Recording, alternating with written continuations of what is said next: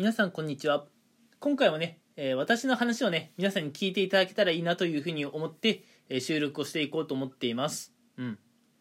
で突然なんですけれどもまず皆さんにね一点質問したいことがあって、えー20代半ばまあ20代半ばっていうとそうですね。会社に入ってからまだ23年目くらいですかね。うん。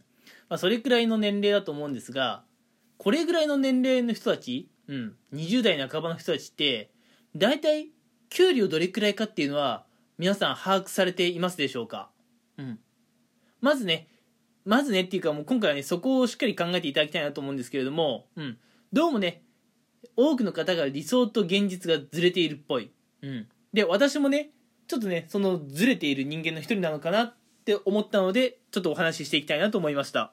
うんこれはですね本当にあの今日あった出来事なんですけどね。うん。まあ私幸い職場に同期がいましてまあお昼をねたまに同期と一緒に食べることがあったんですがまあやっぱりねたまにはお金の話になったりするんですよ。うん。まあたまたまね給料日直後っていうこともあってこうお題はねのお給料に関する話になったんですけれども。うん。まあ私も彼もねえーまあ、入社した年数が同じなので、うん。まあ、基本給はねほとんど変わらないんですよ、うん、ただ私とその私のね友人まあ男のお友達なんですけどね、うん。まあ、結構残業時間に差がありまして、うん、私はね割とそう残業しないとまあ仕事が終わらないってことで大体月にね平均で50時間ぐらい残業していますと、うん、でお相手のね友達はっていうと大体月に20時間残業するかしないかぐらいですかねというふうに話を聞いていました。うん。でこの2人の会話なんですけどね。まあこの2人って私もそのうちの1人なんですけどね。うん。やっぱりねこう残業するしないでね結構やっぱ給料変わってくるなって思っていて。うん。まああのそうですね。まあぶっちゃけて言っちゃうと私はま基本給プラス残業代うん。あの50時間分そっからね、まあ、税金とかもろもろ引いて結局手元にいくらぐらい残るのかって話をしちゃうとうん。まあ大体30いくかいかないかというところなんですね。うん。だすごいリアルな話をしてると思ってます。うん。基本給と、まあ、大体残業時間50時間分の、えーお給料とそこからまあ税金とか引いたら大体30ちょいと、うん、で私はねこれをかなり少ないと思ってるんですよ。うん。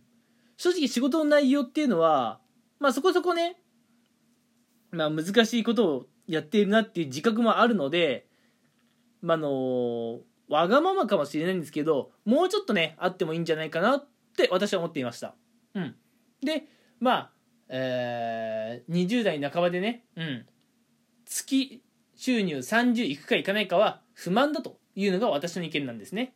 うん。で一方で私の話を聞いていた彼はえ30いくかいかないかなの？すげえじゃん。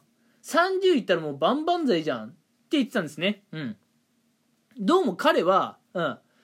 えー、まあ20代半ばで月収30いってればもう結構いい方だと。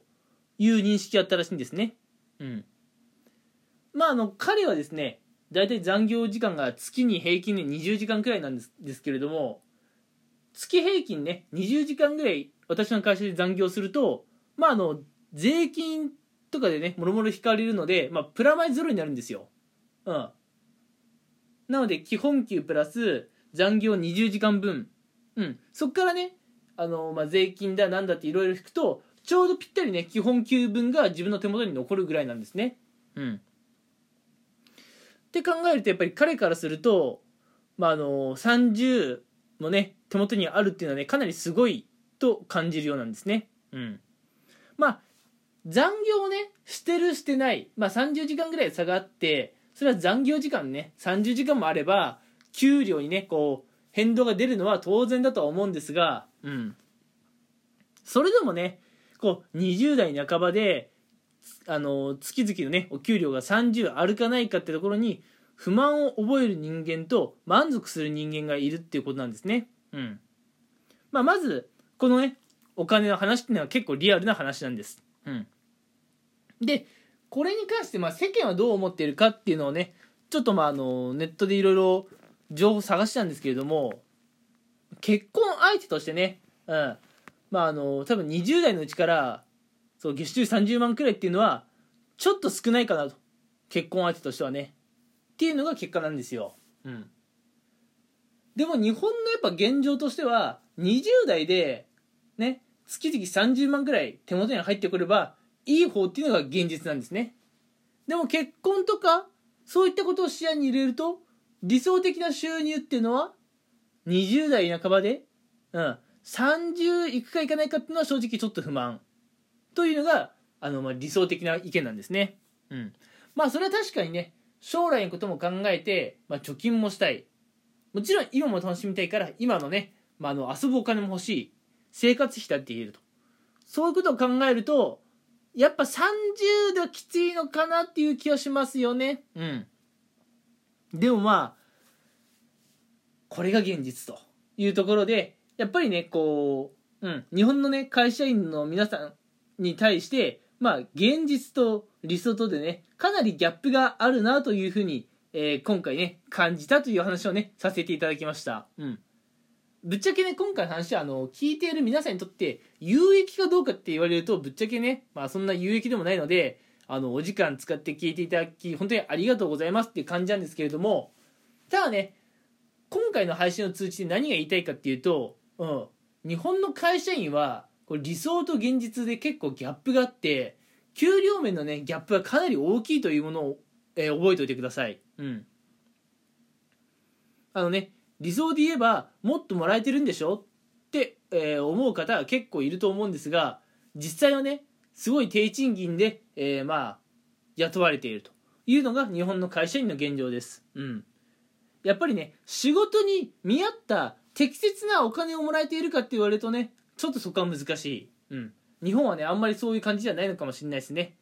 うん。そう考えるとやっぱり日本の会社に所属して働くよりも個人でねまあ、個人で働くってなるとやっぱりもちろんリスクもありますけれども、うん、自分で好きな仕事を選べると、うんまあ、そういった方がねリスクもありますが、まああのいろんなね期待値も高いんじゃないかなと思っております。うん、ということで今回のお話は、え、日本の会社員のお給料に対して、え、世間のね理想と、うん、それから現実にね結構ギャップがあるよって話をさせていただきました。